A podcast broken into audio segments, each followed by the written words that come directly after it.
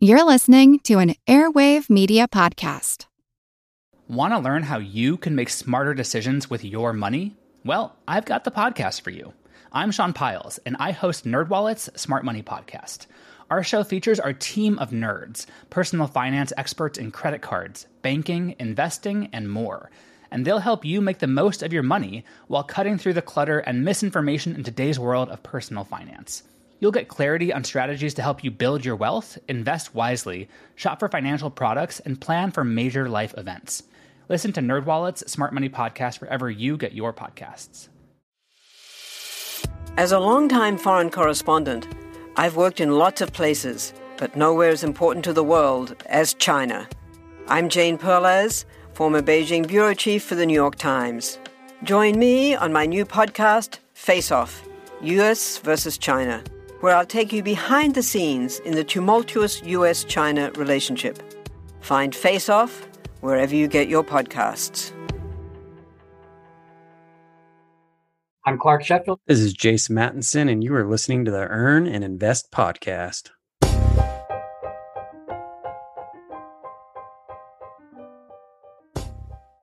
We are voyeurs by nature which may sound salacious on first blush, but watching others can be instructive. How many times have you failed at doing something till you watch someone do the exact same thing on YouTube? Money is a taboo subject. We don't like to talk about it, and we certainly don't like to discuss our net worth. Yet, yet our tendency towards voyeurship runs hot in this arena. We want to look under the hood and see how others do it. What does it take to be a millionaire today? How do others get there? What did they invest in? Well, the guys I'm going to interview today are going to share those secrets, the secrets of millionaires unveiled. Clark Sheffield and Jace Mattinson are co hosts of the Millionaires Unveiled podcast, where they interview everyday millionaires.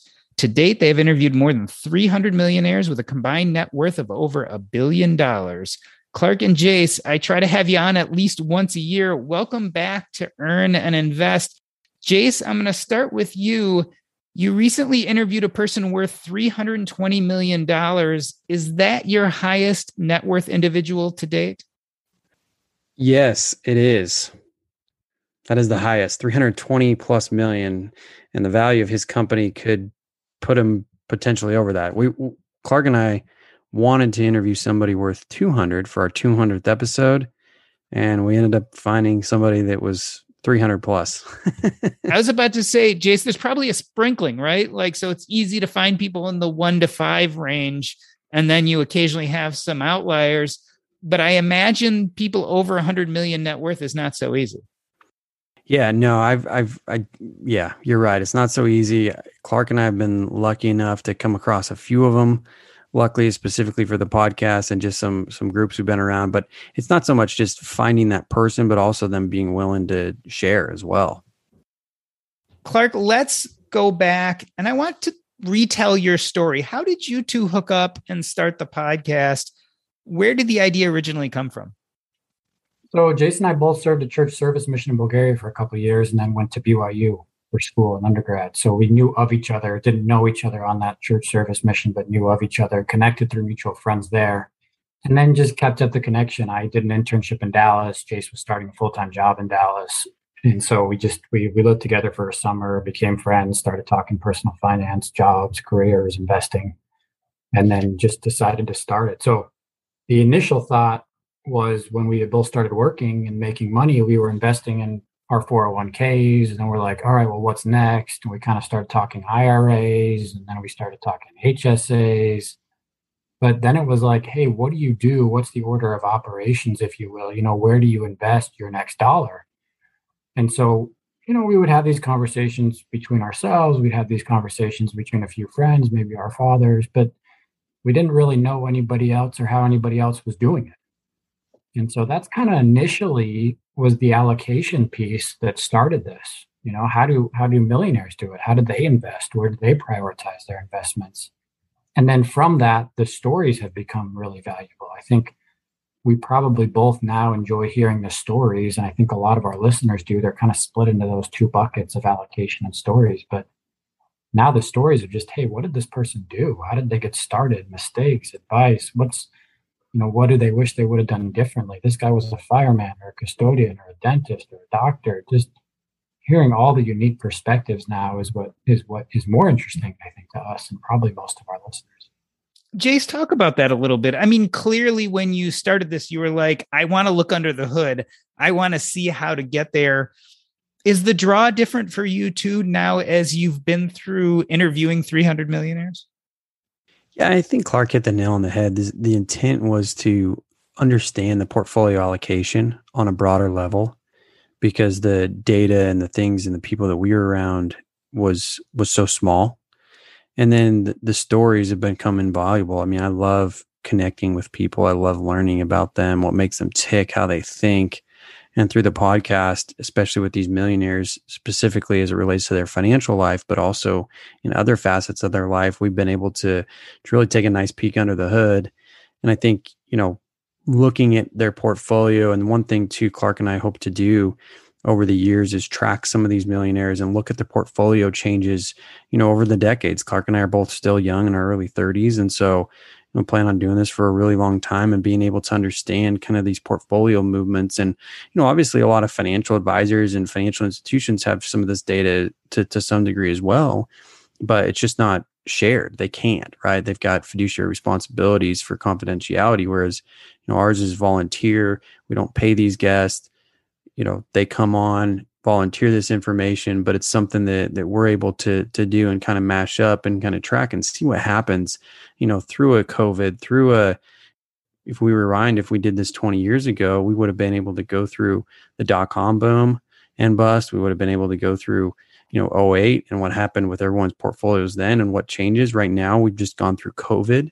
So we've been able to kind of have some of those conversations with these millionaires of hey, did you change your philosophy? Did you put more in cash? Like what happened it was a real small, you know, two month or one month blip in the market for a lot of them.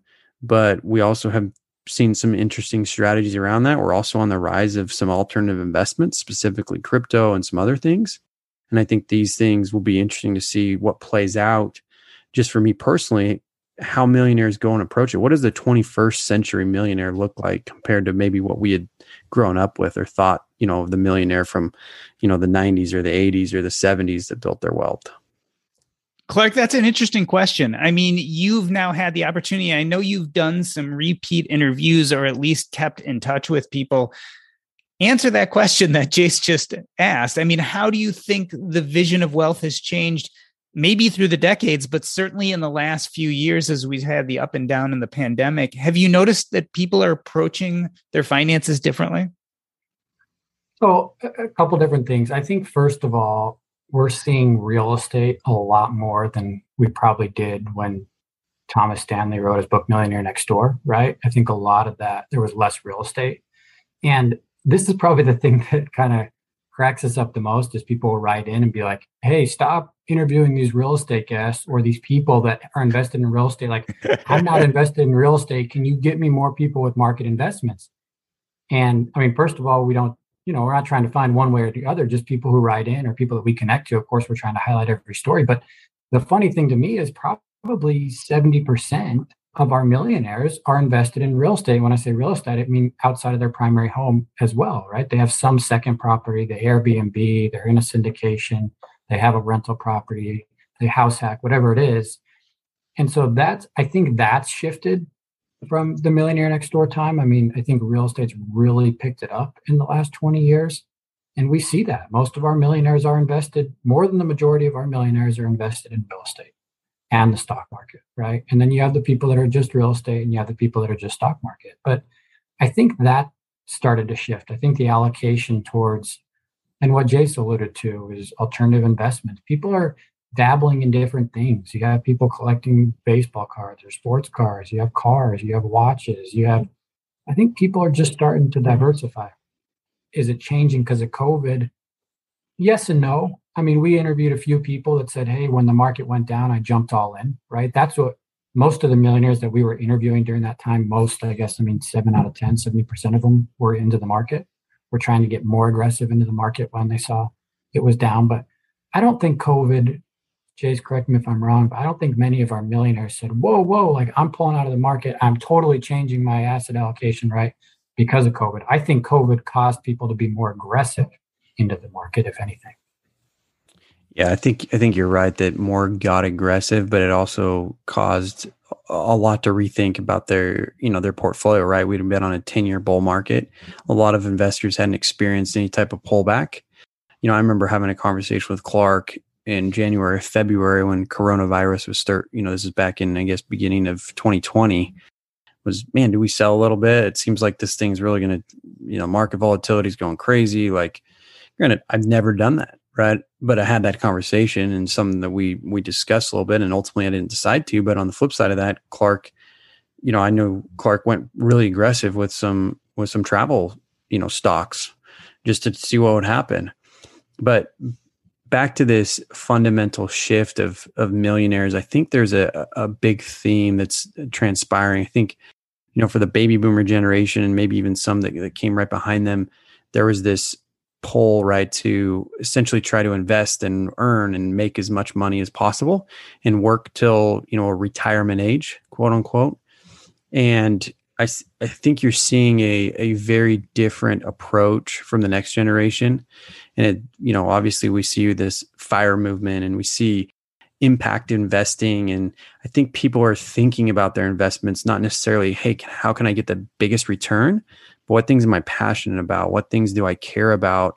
You know, what cons- what things am I concerned with in my own life that I can put my money towards, get a return, but also feel proud, feel that I can be behind that investment, you know, touch it and feel a little bit. Clark alluded to real estate being much more prevalent. I think it's much easier. You know, there's things that have dem- democratized the the ability to purchase into large syndications without being accredited investors. Which you know, for the longest time, some of these investments were were were so far out of reach for the common public but now because of technology and some some regulation changes we're we're able to to invest in those kind of things no matter what your income or net worth level is. Well and i think just building off of that it's about passivity right? People are looking for passive income streams. And i don't think that was as big of a thing right? I mean correct me if i'm wrong but in the 90s and even the early 2000s right? I think now and a lot of it's dangerous because, like Jace just said, you're on a 10, 12 year bull. And so people think whatever they buy, it just keeps going up. And oh, the passive income is always going to be there and the stock portfolio is going to grow. And whatever I put in Robinhood, it grows, right? But I think that's the mindset shift too is, hey, I'm looking for passive income because what matters to me is my time, my ability to connect with my friends and family, and to travel. And I want experiences. And I can't do that working in this corporate environment until I'm 65. So I think people are looking for alternative ways to make money. Clark, do you think that's an effect of the fire movement, or is that a generational effect of the millennials and Gen Zers just valuing different things? I think it's both. I think it's both. I mean, I think more people have caught the wave because of the fire movement, right? But I think there's still a lot of people that wouldn't consider themselves as part of the fire movement, or at least the retirement early aspect. I think a lot of people consider themselves financially or the goal to be financially independent. But I think a lot of it's a, a generational thing too. I, I, think you just don't see as many people sitting there working for the same company for 30 years. And in my parents' generation, right? I mean, that was that's how it was. You worked for one, two, three companies. You were loyal. You were loyal, loyal to your employer. Your employer was loyal to you. And I think millennials are just willing to move around jobs. They want different experiences, live in different places. They you know, you know they can grow their income moving around. So I think it's both. I think it's all those things. And then I think it's the bull market. I think all those things kind of weigh into each other and drive that. Jace, we've batted around the names Stanley and Danko. They were the ones who wrote The Millionaire Next Door. You and I both have also interviewed Chris Hogan, Everyday Millionaires. Has the nature of millionaires changed? I mean, the picture that both of them really painted were these either W 2 employees or small business people living understated lives and quietly accumulating millions. Is that what we're seeing today still? I think a lot of the fundamentals are still there. I mean, you still need to live on less than you make, and you still need to figure out how to generate a return from that money that's causing that differential between what you make and what you, what you spend. You know, just in in general, going back to some of the research that that Thomas Stanley, you know, put together, and that Chris Hogan has in in these books. you know, one thing that's that's interesting that that Clark and I have seen is, and we always kind of talk about this when we go on on shows, is there's been a lot of millionaires that either have retired and not paid off their mortgage, or definitely have the funds to pay off their mortgage and haven't, much more than we thought. I think that's a an interesting trend among some of the ones that we've interviewed. And I think the diversification of investments, which goes back to the fact that I think people are, are, are getting behind their money and making sure that to some degree that they have a say in in how their money is utilized and invested in, in things that they're passionate about, much more than maybe the research would have you know told us back then. Granted, there's a lot more opportunity and technologies added so many opportunities for us to be able to invest in these things at the click of a button. You know, I can get on Robinhood right now and buy a crypto buy some crypto, right? That didn't exist, you know, 20, 25 years ago. So I think that the fundamentals are, are still the same overall in terms of like saving, investing, but the vehicles of which that's done by and some of the things, you know, we talk about all these millionaires being super frugal. And I think to some degree, a lot of them are, but we've also had a lot of millionaires on the show where the mindset's different. It's not so much, Hey, I'm fixed on this fixed income. It's, Hey, what other side hustles, what other investments can I can I do that generate some of that passive income that Clark alluded to, or or generate additional income? You know, in your per, former profession, is very common for people to moonlight or to pick up a additional gig here or there, and you know, be a medical administrator or do these kinds of things to increase income. And I think that this generation and the millionaires today are finding those other other ways of income. We always heard like, hey, there's three to seven streams of income, an average million or whatever, but nobody really knew what that meant, right? It was always kind of hearsay, like, well, I mean, it's obvious of a business owner, and then he's owned three properties or something. But now we can quantify that a lot more. Hey, this guy's got these kinds of income, and it, it's very easy to to get a lot of these streams of income compared to what it used to be. Jace, do you think the difference also has to do with the new digital economy? I mean, basically, one thing that COVID certainly accelerated, but we were seeing anyway, is that a lot of people are finding that they can make a digital living where it was harder five, ten years ago. Yeah, totally. I mean, you're you're going to see. I think you know we talk about geo arbitrage and we talk about all these different ways to earn income. I mean, software engineers can work wherever. I mean, we have a massive amount of the workforce that essentially is location independent.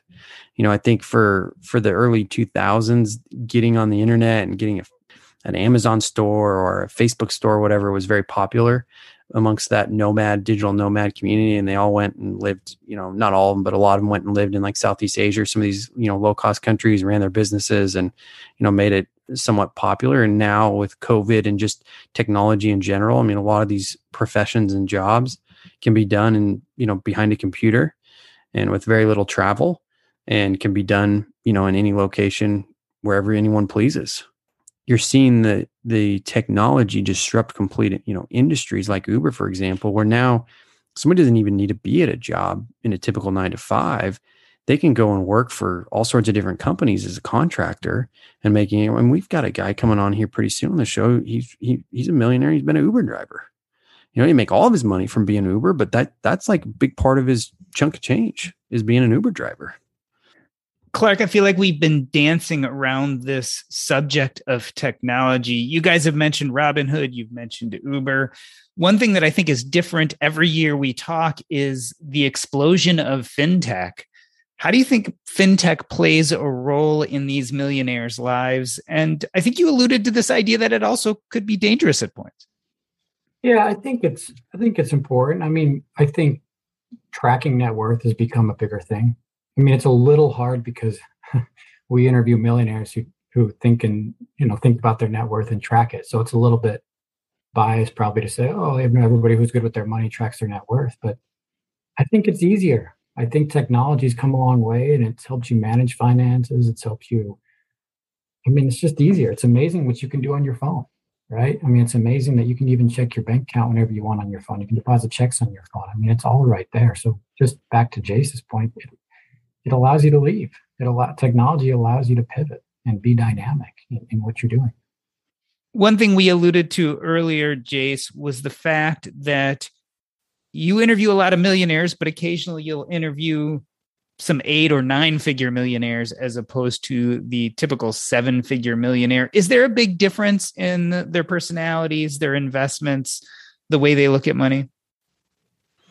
I think the big difference is typically those that have a nine figure net worth have substantial ownership in a business and have substantial income from that business, right? Part of their valuation of that business is is in their net worth and you know on a large scale a good chunk of their net worth is in that business. The income that comes off that business also allows them to diversify and invest in all sorts of different things if they choose. One of them, in one case, has. In another case, he has a majority of his wealth still tied up in the business and or real estate affiliated with his business. So the those are two things on the on the investment side, right? They still a couple of them still have you know traditional 401k and they still have some of those investments but they've got a majority of their money in that business or entities affiliated with that business. I think the one major major difference that that we've seen with those, and I won't even just classify those with the nine figure net worth, but just on the higher net worth spectrum, is they are very intentional about goal setting and accomplishing those goals, and they are extremely focused on getting to those different rungs and steps. And and it's not just financial it's everything in their life. I mean one of the the nine figure ones i happen to to to know him pretty well and and clark's gotten to know him uh, as well. And i think by far of anyone i've ever met he is the best goal setter and tracker of anyone i've ever met. And it shows i mean he's extremely successful and talented in that i mean he is a master goal setter and it shows with his net worth and it shows with other facets of his life. Yeah, I, I, think that's the big thing. I think the people that are over 5 million, let's call it, I think it's because they are intentionally, and Doctor, you may be the one that was a little bit different in the sense that you were like so money focused, right? Because I remember you talking about once you win the game, like you won the game. But most everyone, maybe 90% of the people we've interviewed that are over 9 million, even over Jace, probably like three or four, to be honest, it's because they want to be you know like they're i mean everybody wants to be but they're intentionally trying to do it and trying to grow their net worth. And i think others you get to a million two million and you would say hey what's next for you right? Like you're at a million you're at two million what's next? And a lot of the answer we hear when we ask that for somebody who's at a million or two i don't know you know like yeah, I'd like to get to three, or like, you know, I'd like to grow my, you know, my real estate income right now is at 30 grand for the year. I'd like to get that up to 100 and then maybe think about retiring early, right? Like, they don't quite know. You, we ask somebody over five, like, hey, what's the goal? It's like, I want to get to 10, I want to get to 20, right? Like, it, it, and that's what Jace means on the goal. I think it's just if they're higher, it's because they want to be, and they're, and that's what they're driving for. You know, I think the ones worth one or two. And I don't think there's a right way to do it. It's just to each their own. Some people want to grow the net worth as high as they can get it. And others say, look, I get to two, I can do whatever I want. I live off of $50,000 a year. I don't need any more than that. So, you know, what's the point? To, to piggyback on that just a little bit too, I think these that that have gone after, you know, these these higher net worths or have continued to try to grow, a lot of them kind of get to that point maybe where they did have a goal and then they go through this phase of like well, what am i going to do now? Like they've been grinding for so long and i think even our the baby boomer generation experienced this a little bit in trying to just retire because they don't know anything different and they don't have anything else to move to. And so as we've seen those that have built that higher net worth maybe they are completely financially independent at 2 million or 10 million or 100 million what does that transition look like in moving to something else instead of that grind to get to that point as well. Clark, I've asked you this before, but I'm going to ask again. Does happiness correlate with net worth? So we have a bunch of people who are in that one to two million range, and then we have some outliers who are, let's say, eight million and above. And again, now you guys have even had people at the two or 300 million level. Do you see that more wealth correlates with more happiness? No, no, but I think there's a certain level where it does.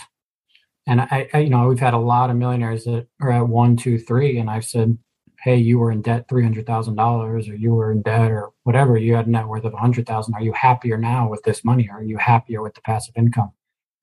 A lot of people say yes. A lot of people say yes. And and you know, they qualify that and say, well, it's more that I'm comfortable and I don't have to worry, right? I think that's what brings the happiness is not worrying. And they talk about early on in their life when they were worrying all the time. They didn't know how they were going to make their payments or they didn't know what they were going to do for their kids in college and this and that. But I think initially it does. I mean, it's hard to say that when you're not worrying and comfortable, that there's not an element of happiness to that and the ability to connect and help with help other people. Certainly there's happiness there. So I think it does, but if the question is, hey, is the hundred million dollar guy happier than the ten million dollar guy, and is the ten million dollar guy happier than the five million dollar guy? We haven't seen that.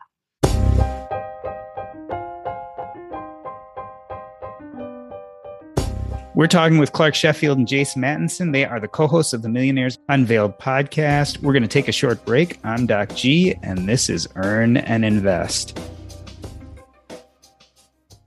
You know what? I love our meals from Factor. My son started getting them about a year ago when he needed a quick alternative to meals on the go. But where we've really enjoyed them is we've been remodeling our kitchen. That's right, we've had no access to our kitchen for the last few weeks.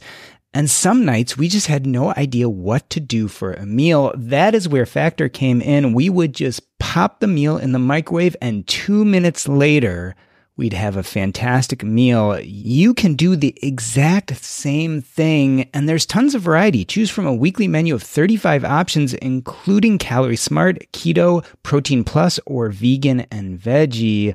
Also, discover more than 60 add ons every week. These are chef prepared meals, and let me tell you, they are delicious. No fuss, no mess. You just put it in the microwave, and two minutes later, you have a meal. This is tailored to your schedule. You can customize your weekly meals with the flexibility to get as much or as little as you need. Head to factormeals.com slash earn50 and use your code earn50 to get 50% off your first box plus 20% off your next box. That's code earn50 at factormeals.com slash earn50 to get 50% off your first box plus 20% off your next box while your subscription is active. I remember when I first started looking into the stock market, I was so confused. Not only what stocks or fund should I pick, but how should I actually get invested? That's why I'm excited to talk to people about one of my favorite apps, that is public.com. On public.com, you can invest with any amount of money, invest in $1,000 stocks with just a single dollar. This ability to buy slices of shares offers more flexibility on what we can add to our portfolio. And it's not just a way to invest, but also a social platform, a place you can go and discuss what you're investing in. When you invest with public.com, you're never investing alone. They make it easy to collaborate and build your confidence as an investor. You can get started with as little as a dollar. You'll even get a free slice of stock up to $50 when you join public.com. Just go to public.com slash EAI to download the app and sign up today. That's public.com slash EAI. This is valid for U.S. residents 18 and older, subject to account approval. See public.com slash disclosures. This is not investment advice. Clark Sheffield and Jason Mattinson are co hosts of the Millionaires Unveiled podcast. To date, they've interviewed more than 300 millionaires with a combined net worth of over a billion dollars. Jace, we were talking about the different types of millionaires. One thing you, I think Clark mentioned is this idea of giving back. How does philanthropy play a role in these millionaires' lives? Do you find that once they get to a certain level, they start donating a lot of money or getting involved in philanthropy? Yeah, that's a good question. It's something that we've tried to focus on a little bit more lately, just trying to understand the mindset keep in mind a lot of these millionaires that come on our on our show are in their 30s or 40s and so i think for a lot of them you know in terms of grand philanthropic plans they they haven't made any. We have had several especially recently that have come on and discussed you know for example a recent one that comes to mind they started putting money into they didn't have any children of their own. They started putting money into all of their nieces and nephews 529s without them knowing so it's not your typical giving, but they're definitely sharing amongst their family in what will be non-anonymous way. But at the time, at right now, it is. you know, our our millionaire, our hundred millionaire, a nine figure, you know, he's got a very large focus on on giving away quite a bit of his money. That is starting to take place in his life now. Probably was a little bit along the way, but not as intentional as is now. Something that is very, very focused on trying to hit certain metrics and goals around that every year. I think more and more we'll see that as the wealth grows and people realize that you know, let's say I'm worth two at 35 and I'm going to be worth five or 10 when I'm 60. I'm not going to need it. I'm going to give some away and trying to find those things that I, you know, going back to putting your money where, where your heart is in a lot of ways. And some of them will find that. It's just at their stage, we haven't seen that many. But there's always there's always those that tie to the church, and there's always those that support different causes they're passionate about as well.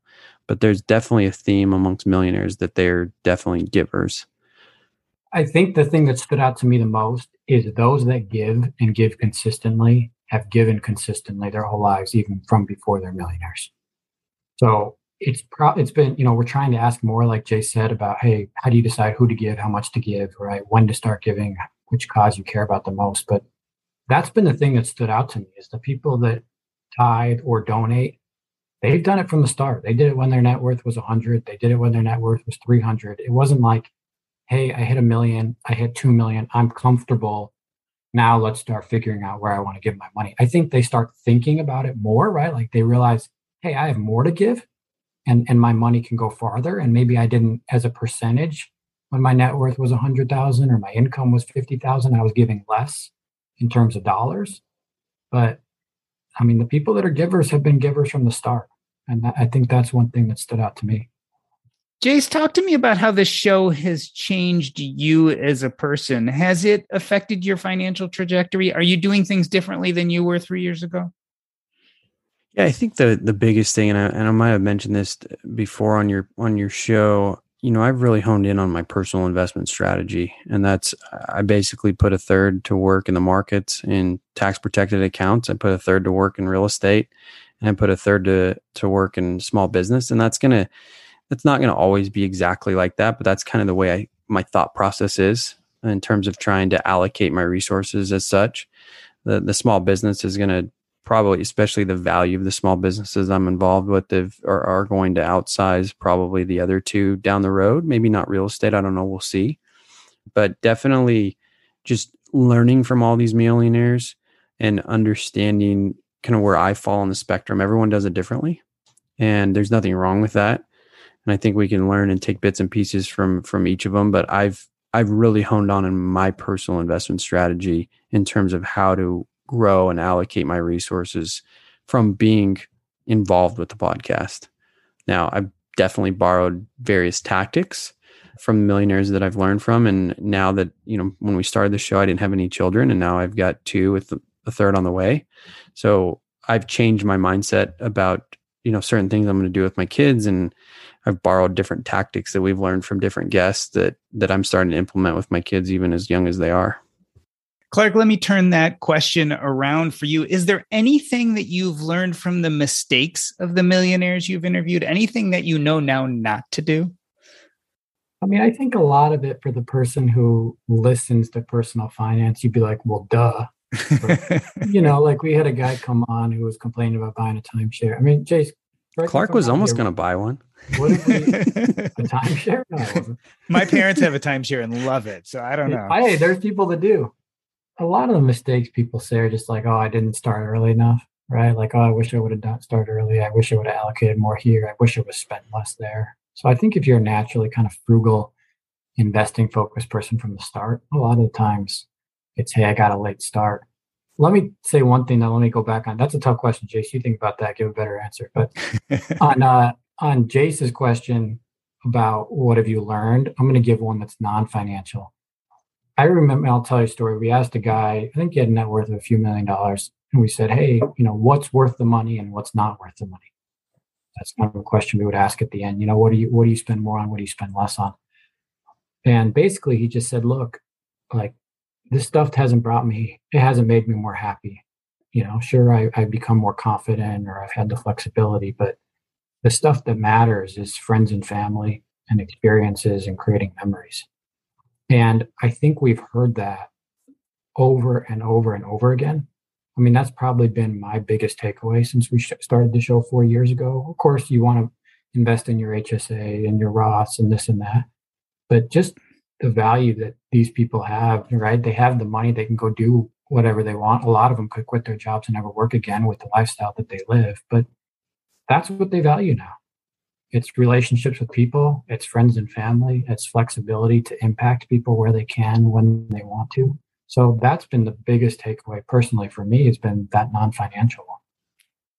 Jace, when I got into these conversations a bunch of years ago, there was a big concentration on retiring early. You've now interviewed over 300 millionaires. What percentage of them are actually retiring versus people who decide to stay in the workforce, even if they don't necessarily need to? Yeah, that's a that's a tough question. I'm not sure how many. You know, we haven't re- interviewed too many small. that are in their 60s, but yeah, it's definitely small. But back to to Clark's, you know, we we've got a lot of these that are in their 30s and 40s. And I think a lot of them have intentions of doing something and maybe it's not working until 65, but maybe it's starting a business or maybe it's working in a different capacity than they are now. I think for a lot of them, it's trying to figure out when that time is and what makes sense financially to, to do so. But we've seen we've seen a broad spectrum of those that have intentions of potentially working, you know, in a different capacity to, yeah, maybe I will just retire and travel to those that may say, Hey, I just want to get involved in some other civic activities or something, you know, earlier than the traditional retirement age. I think that whole conversation has shifted too, right? People don't, it's not no longer like I'm working till 65. It's I'm working until I have this desire to do something different, even if it's a different job, less pay, less hours, work from home or something. It's just working till I do something different. I kind of hate the word retirement, and I think a lot of the people that come on, it's like you, you you fire, and they're like, "Well, I'm financially independent." Right? We talked about that earlier in this interview, but I think most of the millionaires that say, "Hey, I want to retire early when I hit a million, a million five, two million, five million," I think what they really mean is exactly what Jace said. I want to change my focus, right? I want to refocus myself and find something different and figure out you know, I'm going to do passion. I'm going to volunteer at a museum. I'm going to do this. I'm going to do that. Like, let me see what really motivates me and drives me. I don't think it's, hey, I'm going to sit on the beach and retire, right? In in that sense of the word. Jace, one of the things that I think has changed, certainly over the decades, is the meaning of what a million dollars is. Is a million dollars still feel like a lot of money? I asked you that last year. You've now been doing that for a number of years. You've met a lot of millionaires. You have also interviewed some non millionaires, people who are on the path. Does it still feel like a lot of money? It, it's still a lot of money, and I think it will be for the foreseeable future. The purchasing power of a million dollars has definitely gone down to where it was maybe in the 90s. 2000s, right? We're seeing a little bit of inflation. Clark and I talked about that just today on in an intro on our podcast that we're seeing inflation in our own daily lives, right? Everyone's experiencing that. So the purchasing power has definitely gone down. Accumulating a million dollars, especially in net worth, is still a large amount of money. And it's still the toughest million to get. And it's still going to be the million that takes the longest.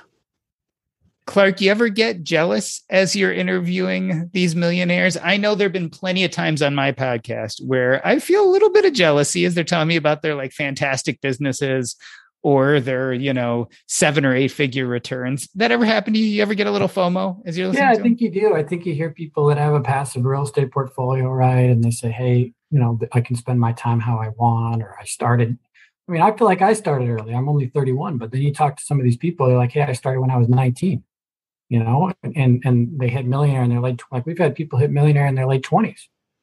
You know, I mean, you're like, okay, hard not to be jealous of that, right? So I th- I think so. I mean, you try to do as much as you can to emulate them, but I, yeah, I mean, it's, it's amazing. It's amazing what some people do, and it's tough because then you, you talk to the people that hit millionaire in their 40s and 50s, but in a way, you're jealous of them because they have a great perspective, right? And and they've worked hard to get to where they where they are, and it's just it's amazing to hear people's stories that work for it and, and that's what they're trying to do is to become a millionaire. They hit it in 40 and 50 and it's just mindset, you know, sometimes you get jealous of mindset and goal setting. There's a lot of things. Yeah. Jace, you ever get someone you interview and you're like, I want to be that guy when I grow up or that woman? Yeah, there's definitely people that I've I've taken from things from. You know, Clark mentioned that that he didn't have a good answer for the mistakes earlier, and I kind of started thinking about that when you asked that. And I think I think one of the biggest things that I've personally experienced and learned through this, and it's not just from one guest per se or anything, but just working on that muscle of risk and risk tolerance and how to think about risk and how to embrace risk. And there's things that I'm doing now that I don't think I would have ever even thought about. Or even if you asked me 10 years ago, hey, do you think you'd do that down the road? I would tell, oh, no, that's way too much risk. I would never do something like that.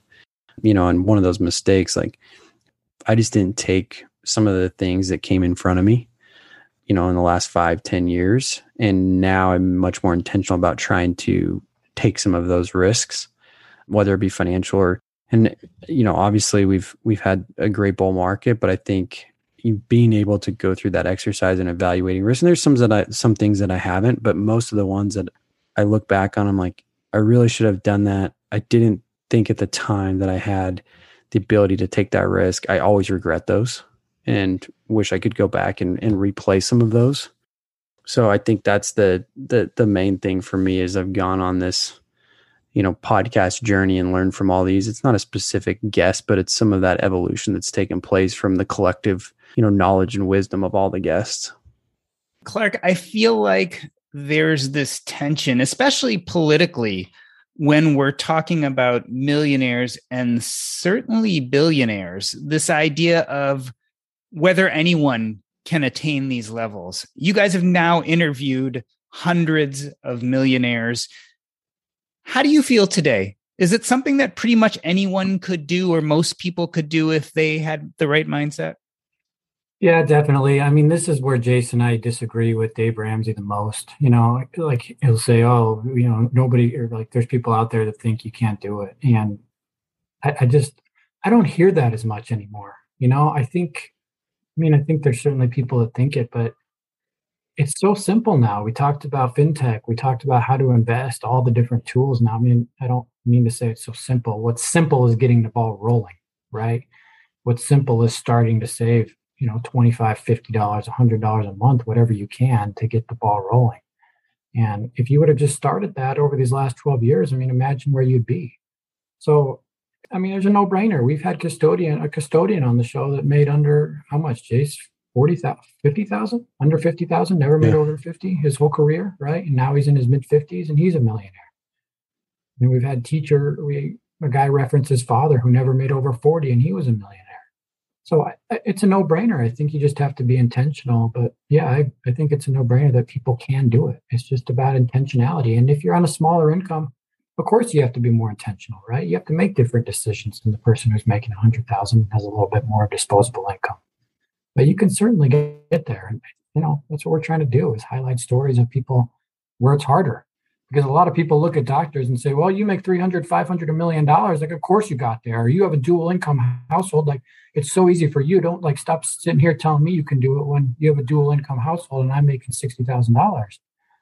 But there's been plenty of people on the show that have made under $75,000 their whole career and have become millionaires. So it's definitely attainable.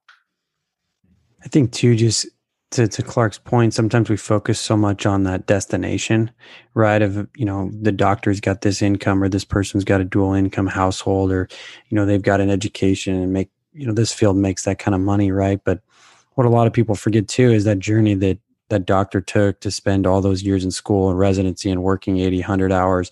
Same thing with that person that maybe went an investment banking route or a private equity route or a nursing route or all these different professions and I think just in, in collective with all the different professions that, that we've had on the show, one, I think there's no one profession that is for sure you're going to be on the millionaire path or for sure you're not. I think all professions, especially when you get to those upper tiers of of being, you know, so so good at your craft that you're going to be on the higher income scale of that particular profession and get there. I think the way that our our society is and capitalism in general, typically, I don't say always, but in typical cases, people's income is going to rise as they gain skills and get older and get more experience. And so, you know, for the most part, those people, they're not increasing their income year over year or getting to a, a level of income, you know, that's forty or fifty thousand dollars, like Clark said, that we've known we've had people do it and, and become, you know, financially independent. It's definitely possible, but there's a big journey that takes place behind the curtain and behind the scenes that a lot of people don't realize or don't see all those struggles or see the risks that somebody took to write a check for something or start a business or take on the loads of debt for school to get good at that craft. And so those kinds of things that people do take, especially with the opportunities we have in this country, we try to highlight and bring that about because it is everyone's on their own journey. And it's it's good to understand some of those things behind that journey because we focus so much on the destination. Clark, it's now been what three, four years since you guys started this podcast. You think you'll ever get tired of interviewing millionaires? I mean, are you learning new things with each interview? I, I think the interesting things now are the stories, right? I, I, think initially it was, hey, how do people invest and what's the allocation and how should we do it? And now I think it's, wow, what an incredible story of somebody who, you know, was an immigrant and moved and had a kid when they were in their teenage years and had to refocus and shift and do all these different things or went back to school when they got older or got a bad divorce or was in the military and just how people live life right and i mean that's what's more interesting now is connecting with people and, and just seeing what drives them so i think our interviews have started to shift a little bit i think initially in the first year or two they were very financial focused and now i think they're starting to be like more mindset, right? How did you get over that? Or how did you continue moving forward when you were burdened with all that debt? Or when you were only making $40,000 a year and you feel like the, the net worth and the investments were growing so slowly, like, how did you stay motivated? So that's what's more interesting to me now, right? Is, is the people side of it and the psychological side of it of, of what drives somebody and just their overall story. So that part I don't get sick of. I think that really sums up very well what people love about Millionaires Unveiled. I mean, we all are voyeurs. We all want to know how to make a million dollars. We want to live the quote unquote good life. But when it comes down to it, after looking under enough of these hoods, as you guys have done for us, it sounds like it's the stories that keeps us coming back and back. It's the hero story, it's the humanity, which is so darn entertaining. So I love listening to your podcast, as do I'm sure a lot of my listeners. I want to end this episode the way I end every episode by asking you both what's up next in your life and where we can find you. Jace, let me start with you. What is up next? And if people want to interact with you, how can they find you? Yeah, we're just continuing to, to record episodes for the podcast. I've got several things going on in my personal life. Got a baby due here within the next month. So that's exciting in my household. And then yeah, you can find us at millionairesunveiled.com or anywhere you listen to any type of media or podcast. You should be able to find our show. And Jace, are you ready to have three kids? I don't know if you're ever ready, but yeah, we're we're ready. We just keep adding them. My two my two older ones play well together, so it'll be interesting to see how this third one comes. And Clark, where what's up next in your life, and where can we find you if we want to know more? Yeah, I think what Jace said, it is Millionaires Unveiled. We got a website. You can call in, leave a leave a message, leave a voice recorder if you want to ask a millionaire a question too. That's something we've been trying to do. But I think coming up next for the show too, we're trying to go to two episodes a week. So we've done one episode a week on Mondays. We've got quite a bit now of interviews in the pipeline. The show's getting a little bit bigger.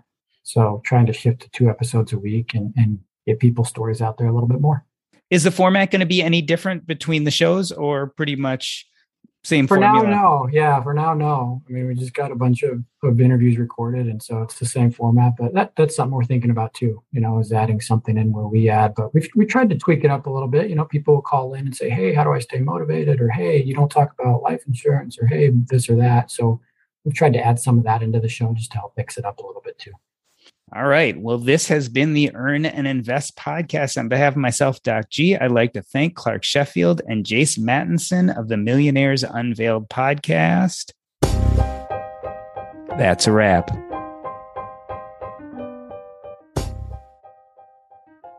Have you been listening to the Real Estate and Financial Independence podcast with Coach Carson?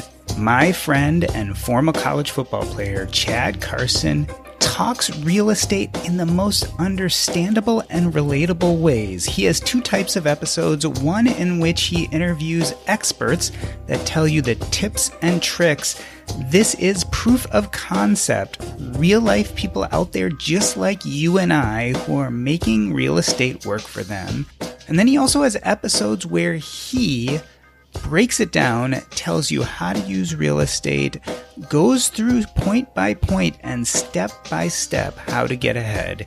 It is an amazing podcast. I highly suggest you take a listen. Look, if you're new to real estate, this is definitely the place to go. But if you've been involved in real estate for a long time, here's where you can sharpen the saw and learn more. Check them out at CoachCarson.com. Again, that's CoachCarson.com. It's the Real Estate and Financial Independence Podcast. Take a listen. You won't be sorry.